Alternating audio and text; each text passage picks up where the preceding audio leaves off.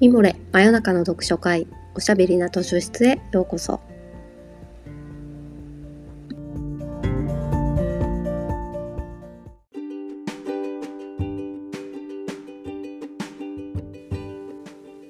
こんばんは。講談社ウェブマガジンミモレ編集部のバタヤンこと川端です。おしゃべりな図書室では水曜日の夜にほっとできて明日が楽しみになるをテーマに皆様からのお便りをもとにおすすめの本や漫画、紙フレーズをご紹介します。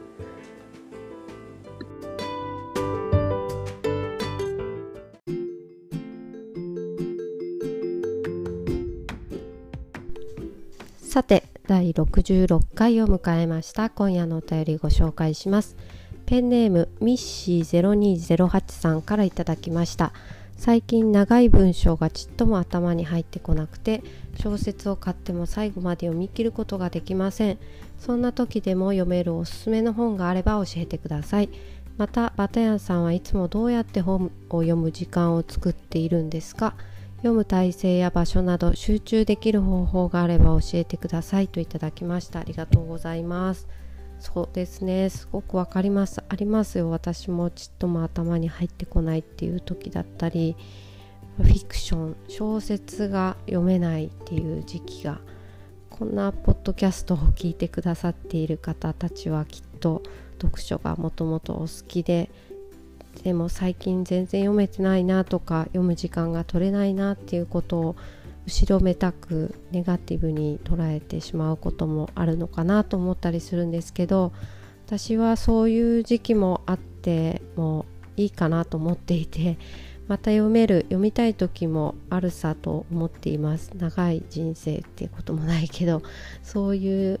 ねあのお仕事的にとか家族の事情とかで読む気になれない読めない時期もあればまた読みたいグイグイ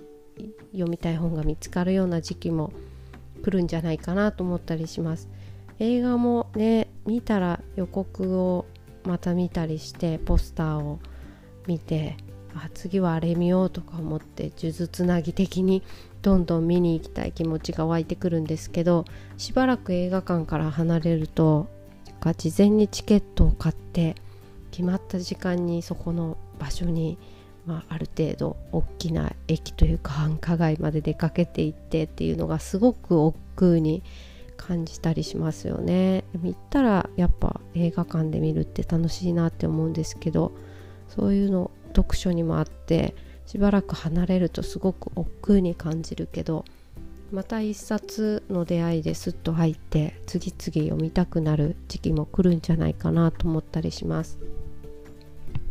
だからミッシー0208さんも無理に読まなきゃとか全然読めてないとか思ってあんまり追い込まれなくてもいいのではと思います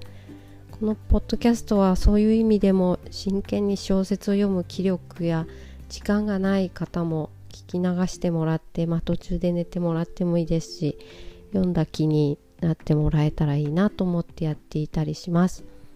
集中して読みたい時のおすすめスタイルですね。じゃあその話から今日は先にしようかなと思います。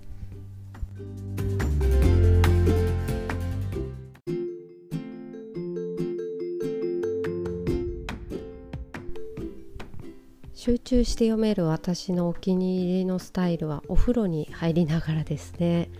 昔は、まあ、数年前までは本が濡れちゃうのが嫌でお風呂でなんか絶対読まない派だったんですけど最近は好きな本以外にも仕事柄取材のために読まなきゃいけないとか明日明後日までに読み終えなきゃいけないみたいなこともあったりして短い日数で集中して読まないといけないっていう時はお風呂で読むのが一番ですかね。濡れた手指をくための乾いたタオルを必ず持って入ったりします。あとはですね少し前にハテブってあるじゃないですか。ハテナブックマークですね。私ハテブが好きでよくチェックしてるんですけどすごくブックマークがついていたブログ記事で本読み本を読んだり駅弁を楽しんだりするためだけに特急電車に乗って帰ってくるっていうのを勧めているブログがあって私もそれをすごく共感しました。おすすめですね。うちからだと新宿から箱根までロマンスカーっていうのは新幹線に比べてロマンスカーがとっても安いので指定席券を買っても2000円ぐらいかな。午前中に家を出て駅弁を買って箱根湯本まで1時間半ぐらいなんですけど日帰り温泉に入って帰ってきてもそう賞味5時間ぐらいかなドアトゥードアで夕飯の支度までには余裕で帰ってこられちゃうっていうのがいいですよね。なんか干物とかかぼかまぼことか買って帰って家でご飯作って食べるっていうね。今はちょっとまあコロナがあったりして都心から県外への移動は控えないといけないのであんまり推奨しづらいですけれどもまたコロナが落ち着いたら緊急事態宣言が明けたらあちこちへ本を読むためだけの日帰り旅に行きたいなと思ったりします電車の振動とシャーっていうこう窓の外の音が読書とすごく合うっていうか集中できる気がするんですよね。果て部にあったみたいに、まあ、その町へ降り立つことなく行って帰ってくるだけっていうのも確かにいいかもしれないなと思いました。その夕飯の支度までに帰ってこれるっていう意味ではお母さんとかご家族がいる方にもおすすめですね。今日の勝手に貸し出しカードをまだご紹介してなかったのでそれを後半にご紹介します。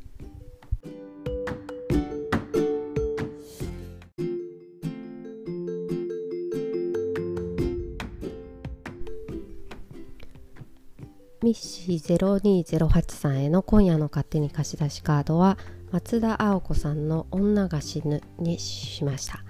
女が死ぬは短編集超ショートショートが集まってできた文庫本ですね。最近発売になったばっかりなので結構書店の平台目立つところに今も並んでるかもしれません。怖い話もありメルヘンチックなテイストもあり散文のようだったり歌詞のようだったり1行2行で終わってるのもあったりしていろんな形式で、あ、フェミニズム文学とくくってしまえばそうかもしれないですね。しかしあまり難しいことは考えずなんでこれをおすすめしたかったかというとストーリー展開を追うことなく入ってきた文字を飲むように読めばいいっていうかどっから読んでもいいしどこでもどこでやめてもいい自由さがいいなと思って選びました。さすがの松田さんの言葉選びで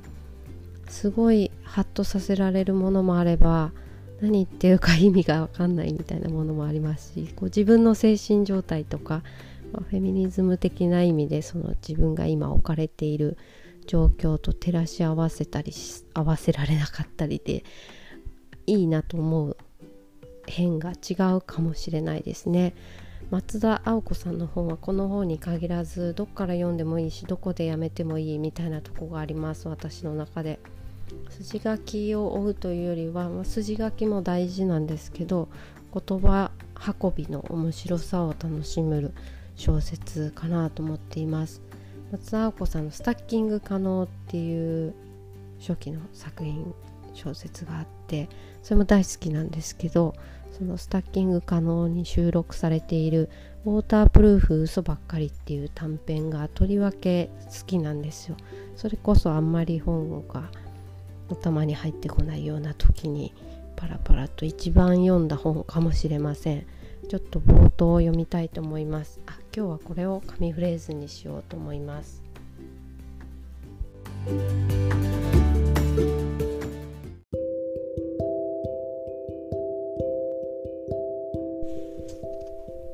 AB 嘘ばっかり嘘ばっかりウォータープルーフ嘘ばっかり。A いつまでも女の子女の子言うんじゃねえ。B こちとら30過ぎてるっつーの。AB 嘘ばっかり嘘ばっかりウォータープルーフ嘘ばっかり。A えー、今日もやってまいりました。ご存知チフレでございます、まあ、この先このチフレが何なんだどういう話に展開するのだというのはぜひあの本をね読んでいただきたいと思うんですけどすごくないですか？すごい意味が分かんないけど、ま、目で追っているだけで楽しいっていうねどんどん読まされてしまう感じがあってそういう読書もあるよねって松田さんの文章を読むと思います。ミッシー0208さんも読書をしたい気持ちはあるけど集中力がないっていう時はどっから読んでもどこでやめてもいい。本をそもそも手に取るっていうのもありますし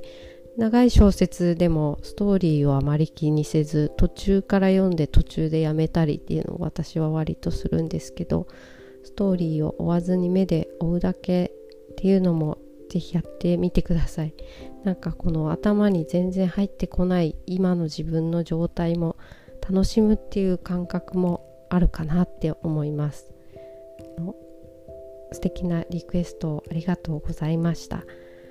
皆さんも最後までお付き合いいただきありがとうございますではではまた。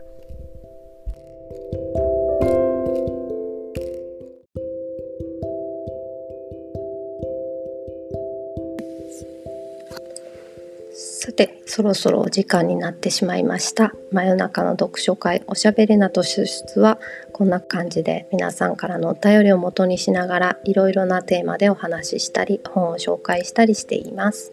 ミモレのサイトからお便り募集しているのでぜひご投稿ください。また来週水曜日の夜にお会いしましょう。おやすみなさい。おやすみ。